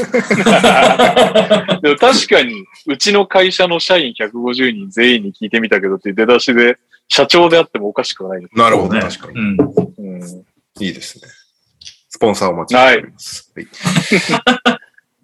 はい えー、でも、平なんだよな、これ。うんなへえだよね。はい、えっ、と、8。8、はい。3。3、11、22分。へえですよ、これは。平だった。へえですね。確かにね。の、一個の指標になるから、これは。うん。こんなに知られてないのだとね。えー皆さんこんばんは、SSR です。ネトリビアに投稿します。北海道民は、青い道路標識を青缶と言います。次の青缶右ね、などのように使います。僕も道民なので、北海道に住んでいた時はよく使っていました。これ、もうへえだだけど、俺からすると。知ってる人もいるのかな青い看板ってことなのかね。そういうことでしょ。そういうことでしょう青ね。い看板略して青缶うん。でも俺これ知ってた青缶のことはなんて言うんだでも寒いから青缶がないのかもね、北海道は。まあ、投資しちゃうからね。うん。ああ、そういうこと？そうあっちの青缶がないってことだね。あっちの青缶がない可能性があるんですねま。あ、投資しちゃうし、熊が来るからね、多分ね。どんなイメージだ？夏もあるわ。夏は大丈夫だ。あ、違うか。夏は熊がいて、冬は投資するのか？そういうこと危ねダメだね、じゃあ。まあいいやえーっと、はい。はいうん。10。僕はこれちょっと聞いたことあったんで。2。僕は結構22おということで分け、ました。12、22、34、34分。ありがとうございます。えー、サカールパパです。ネトリビアへの投稿です。ボディービルダーはスマホで長電話ができない。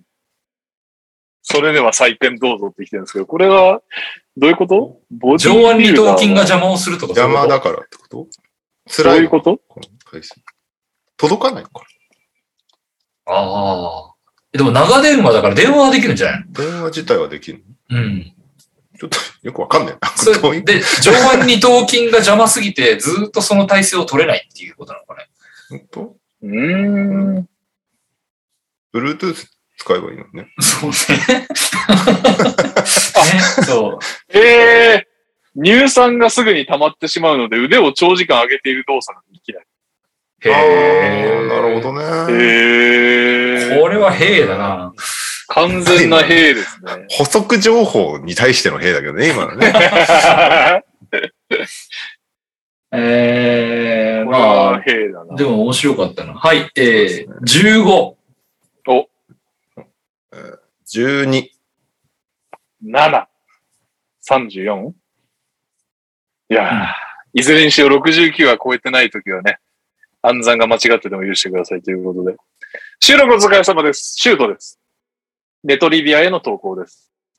1年ちょっとぶりに投稿させていただきます。中村晋介と野村克也は同じ高校出身。うーん。補足で、あ どうす？補足で僕の出身がその二人と近く、他の地域の人と地元の有名人は？みたいな話になると必ず名前を出す二人です。ああ、なるほどねね。まあ、それぐらいの補足はありだな。あでもそうなのあのあれだよね、京都のとこだよね。確か、ノンさんって。ああ、うんそっかそっか。これはなんか、どっかで使えそうだな。うん。いや、私割と点高いですよ、これは。お、マジですか。はえー、25。お、高い。25。はい。ああ、そうなんだ。俺はなんか使えそうだから逆に低いな。は、うん。8。33私10 17でしたので、50分になりますね。ごめんね。俺がもうちょい割と高めでしたね。いやー、最後ですね。はい。オリミラです。明日使えない豆知識、ネトリビアへの投稿です。いいですね。明日使えない豆知識、ネトリビアへの投稿です。NBA 平均出場時間ランキング。第18位は、元トレイルブレイザーズのジェフ・ペトリー。何何の、何の話？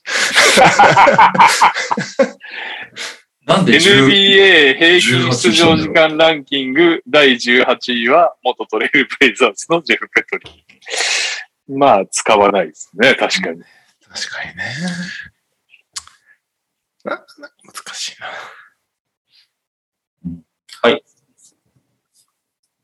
えー、7。はい。うん、そうなんだよね。そういうことじゃない気もするんだよな。10。私は意外と17でしたね。おー34分。でもなんか難しくなってきたね、採点。うん。難しいっすね。不運なんだけど、せめて笑いたいみたいなとこもあるしさ、そうだね。うん難しいね。そう考えるとマジで、先週うのん偏見は良かったな。そうだね。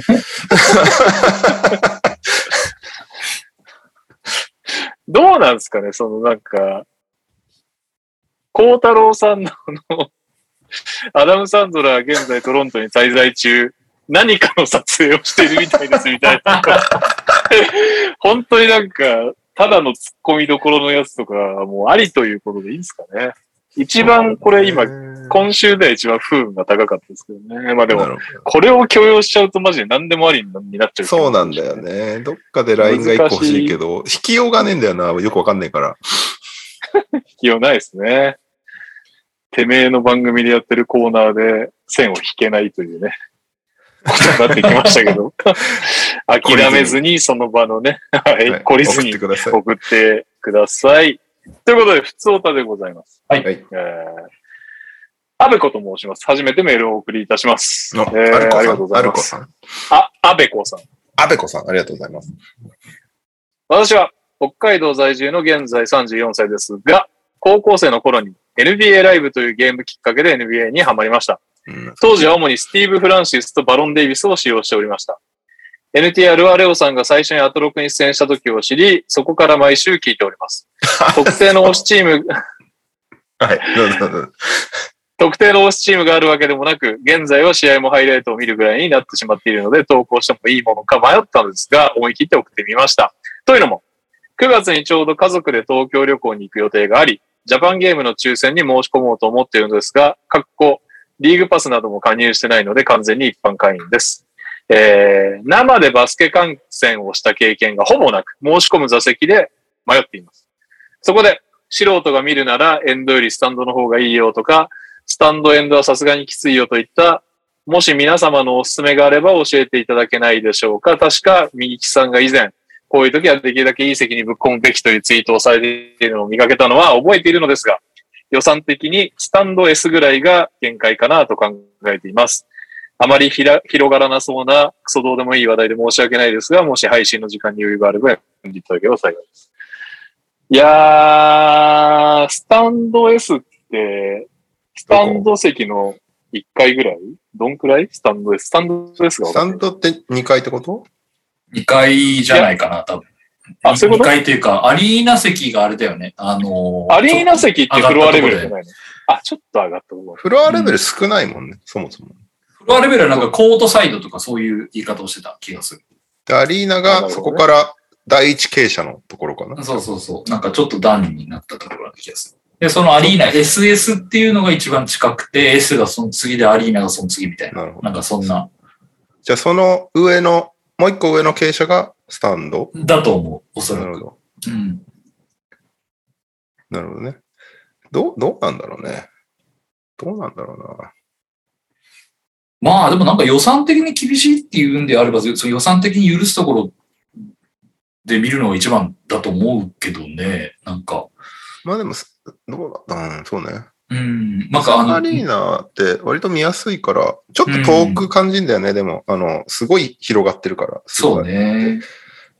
でも、まあ、バスケ自体をちゃんと見たいなら、ぶっちゃけスタンドとかの方が見えやすいっまあ確かに。っていうのはあって、その、迫力を感じたいとかになってくると、近い方が、できるだけ近い方がいいよねっていう話になってくるんだけど。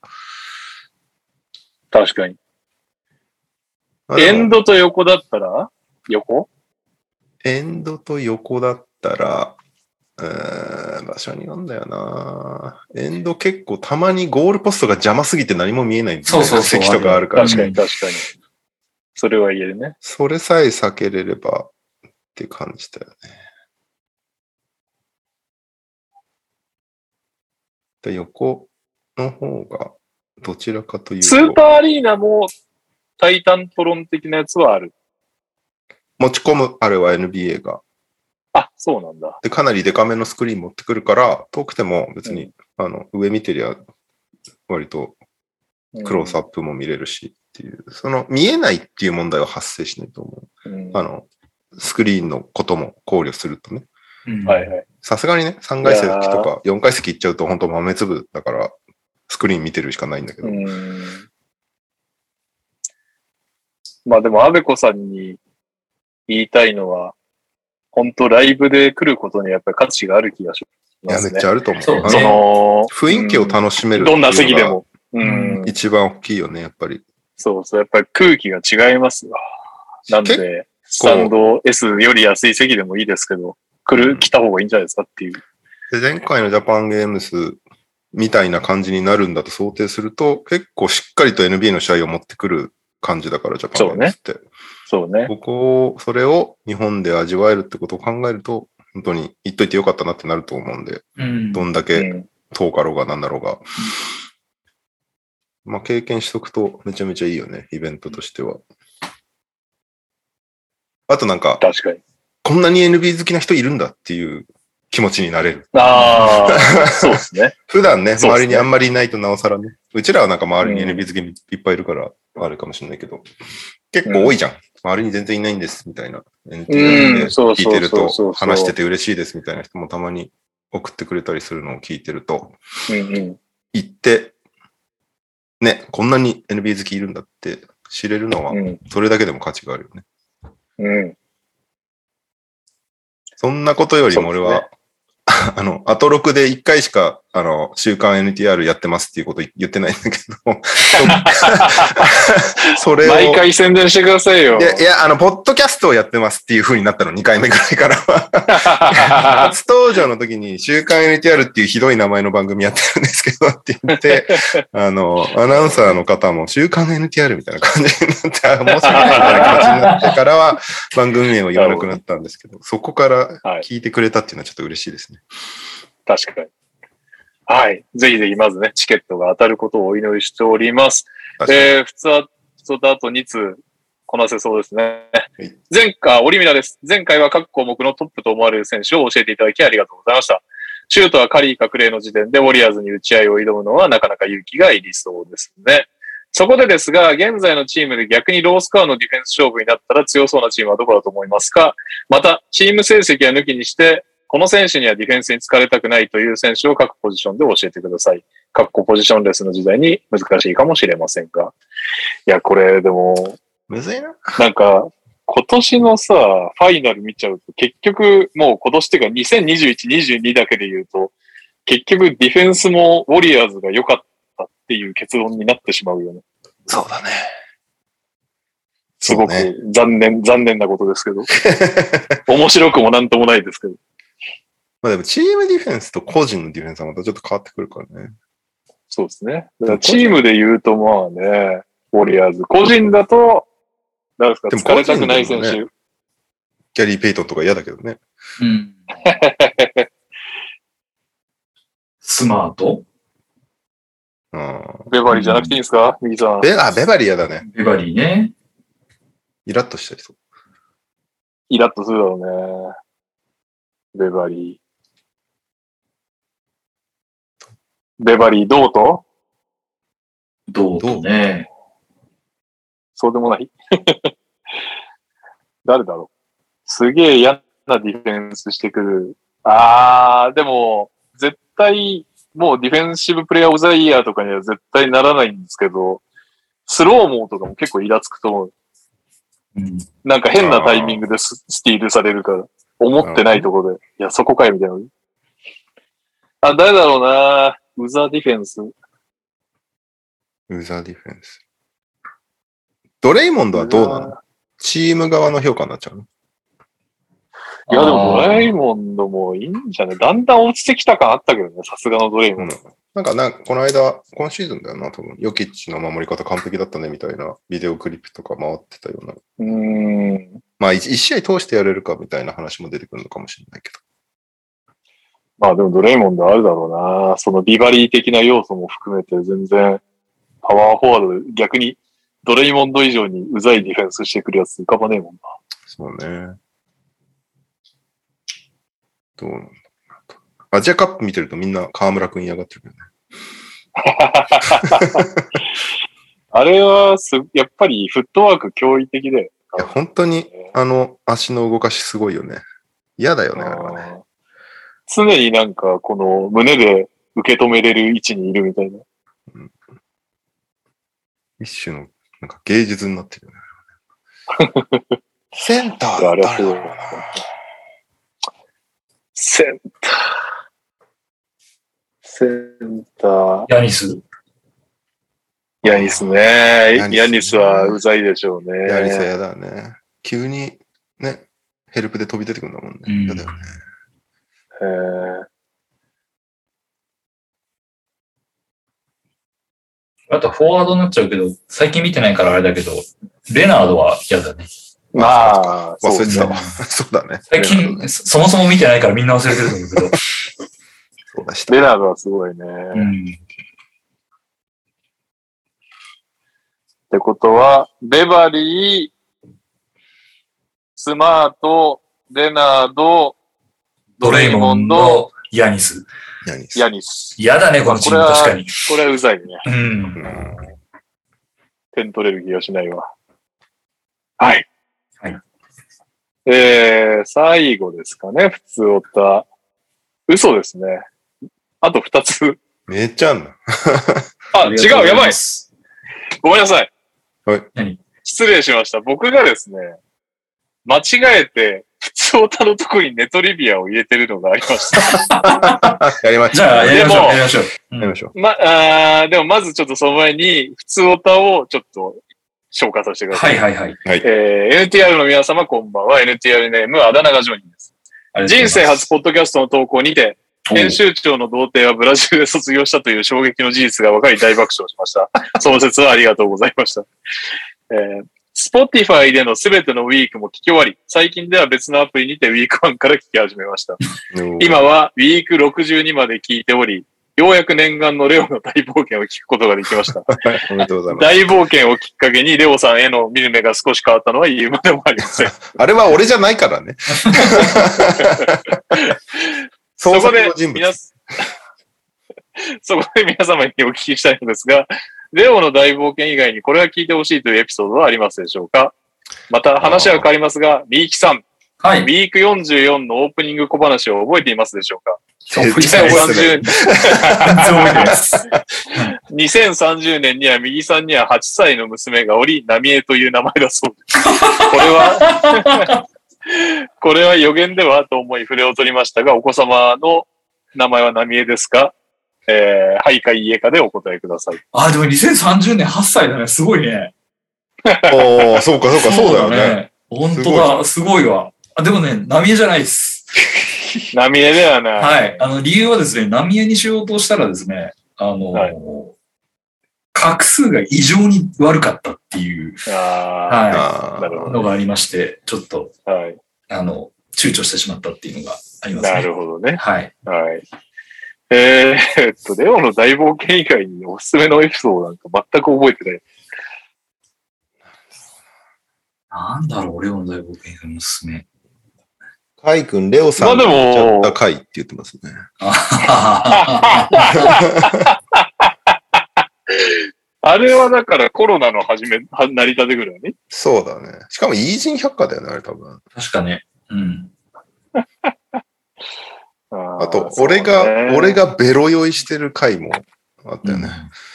あーやっぱあのーなんだっけ、対面でやってた時の方が、ベロ酔い度は強かったかな。まあね、そうかもね確かに。うんそうだうーんそうなんすかね。全然覚えてねえな。なんかでもゲスト系であの時良かったよねみたいなのがあるはずだけどな。そうだよね。そうだよね。二度と出てくれなくなった今今夜会とかね。ああれはちょっと怒られそうだよね。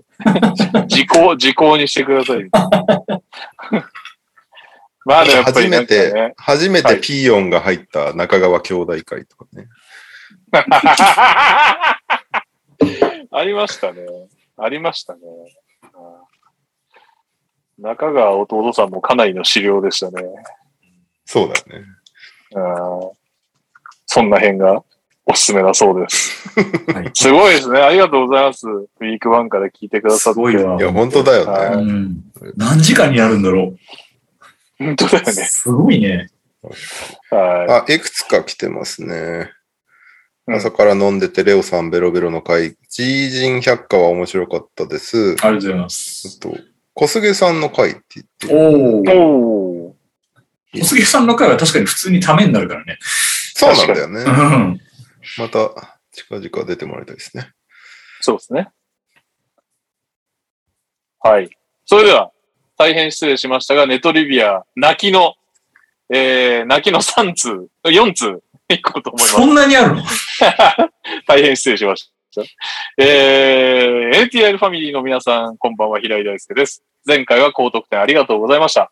トップ3に、トップ3に入れたので、主力は温存しつつ、2軍のネトリビアを送らせていただきます。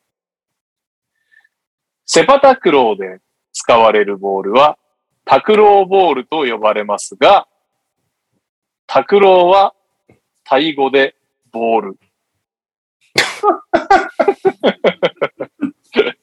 ボールも犬ドッグ状態になってるんですね。なるほどね。タクロー。今川リバーみたいなやつね。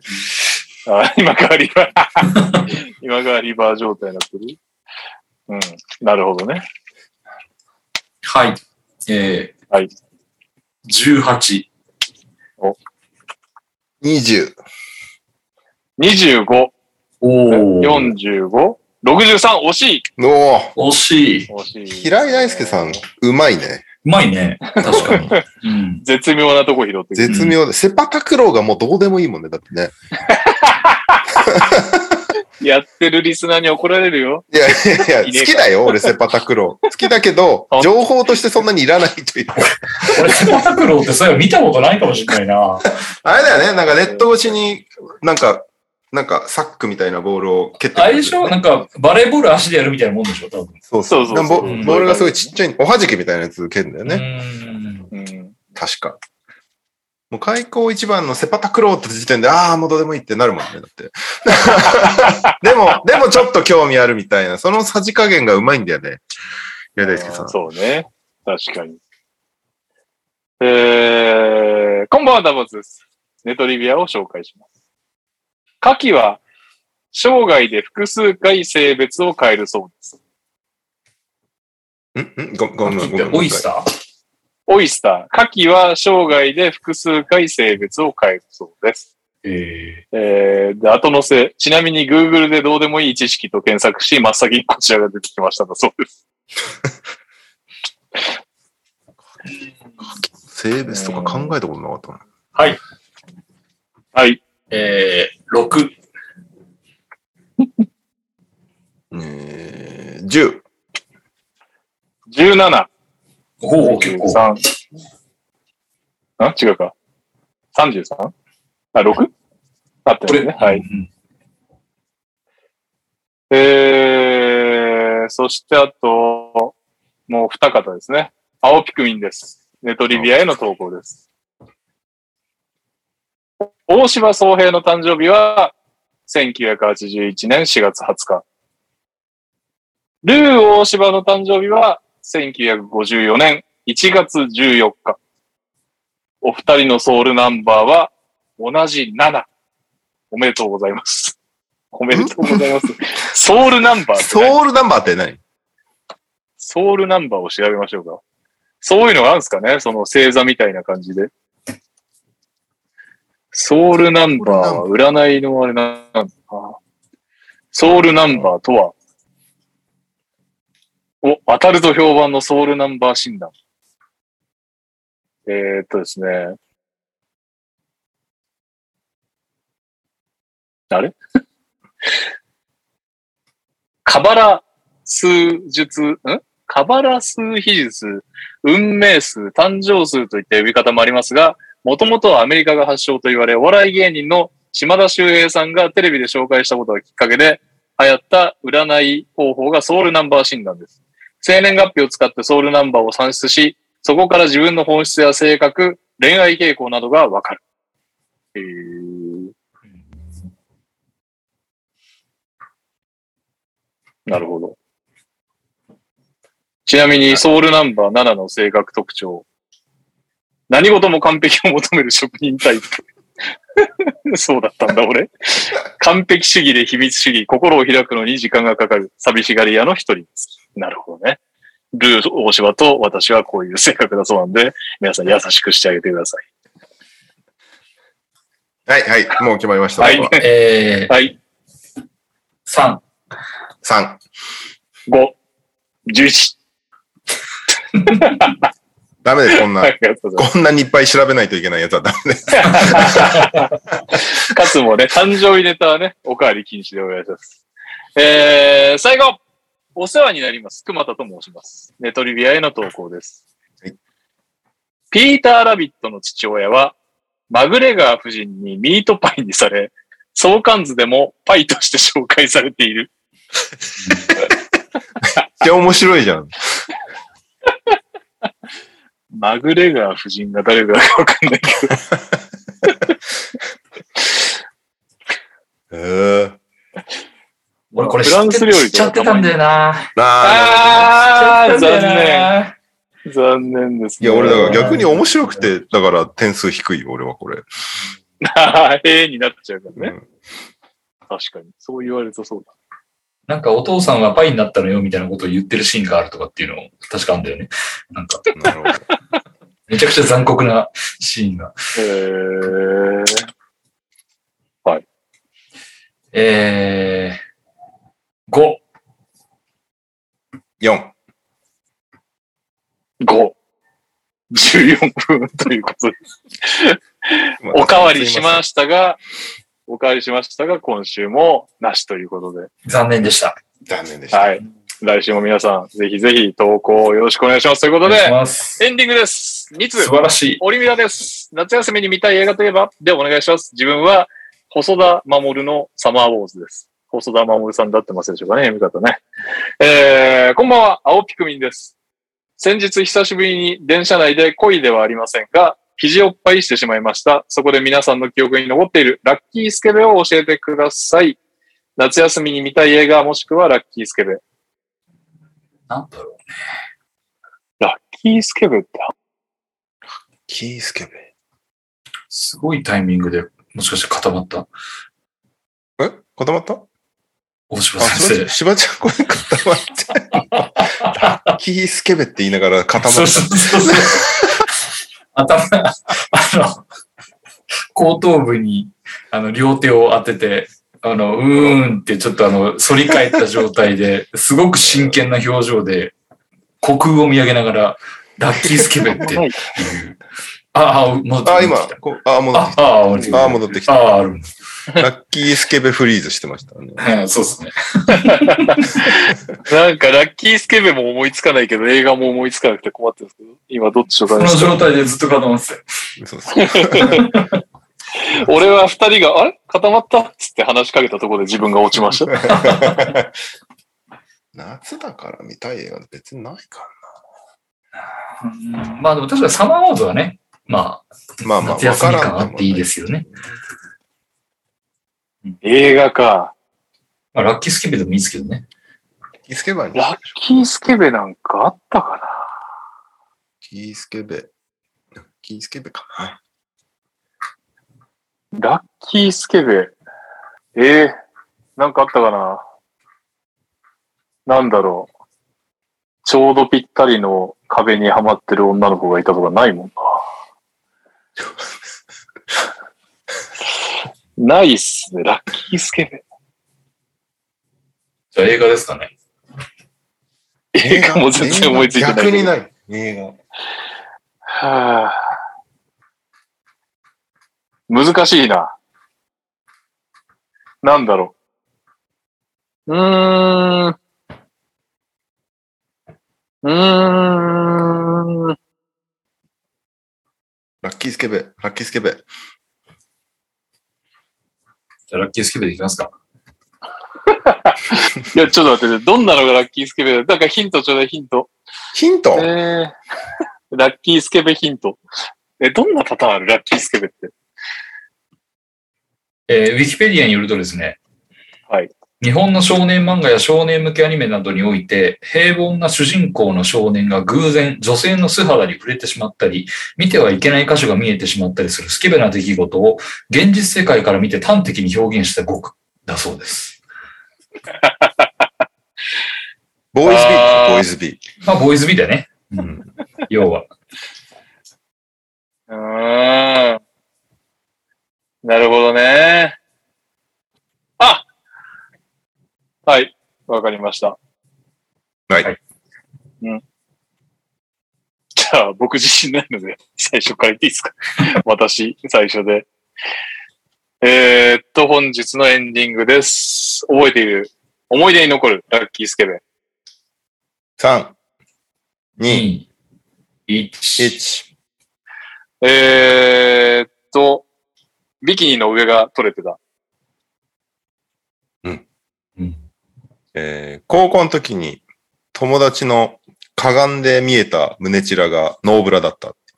う んえー、中学の時の体育の時間、ブルマだったんですけど、はみパンしてた。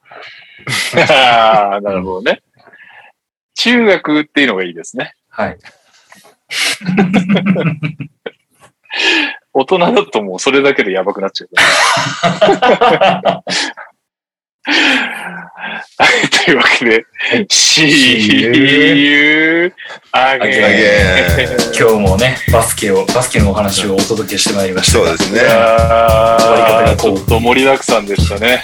ギリギリアジアカップに、アジアカップ？間に合いましたねアジアカ。ップ。散々カリノさんの話で盛り上がった結果、最後の締めがラッキースケットっていうね。これね NTR っぽいですね。はい。一瞬録音切って、一言だけいいですか？あ、いいですよ。ちょっと待ってくださいね。はいじゃあ、あの、おじゃあ疲れ皆さんお疲様でした。れ様でした。ありがとうございました。ありがとうございましたすいません。えーっと、ちょっと待ってね。録音。録音切るだけで。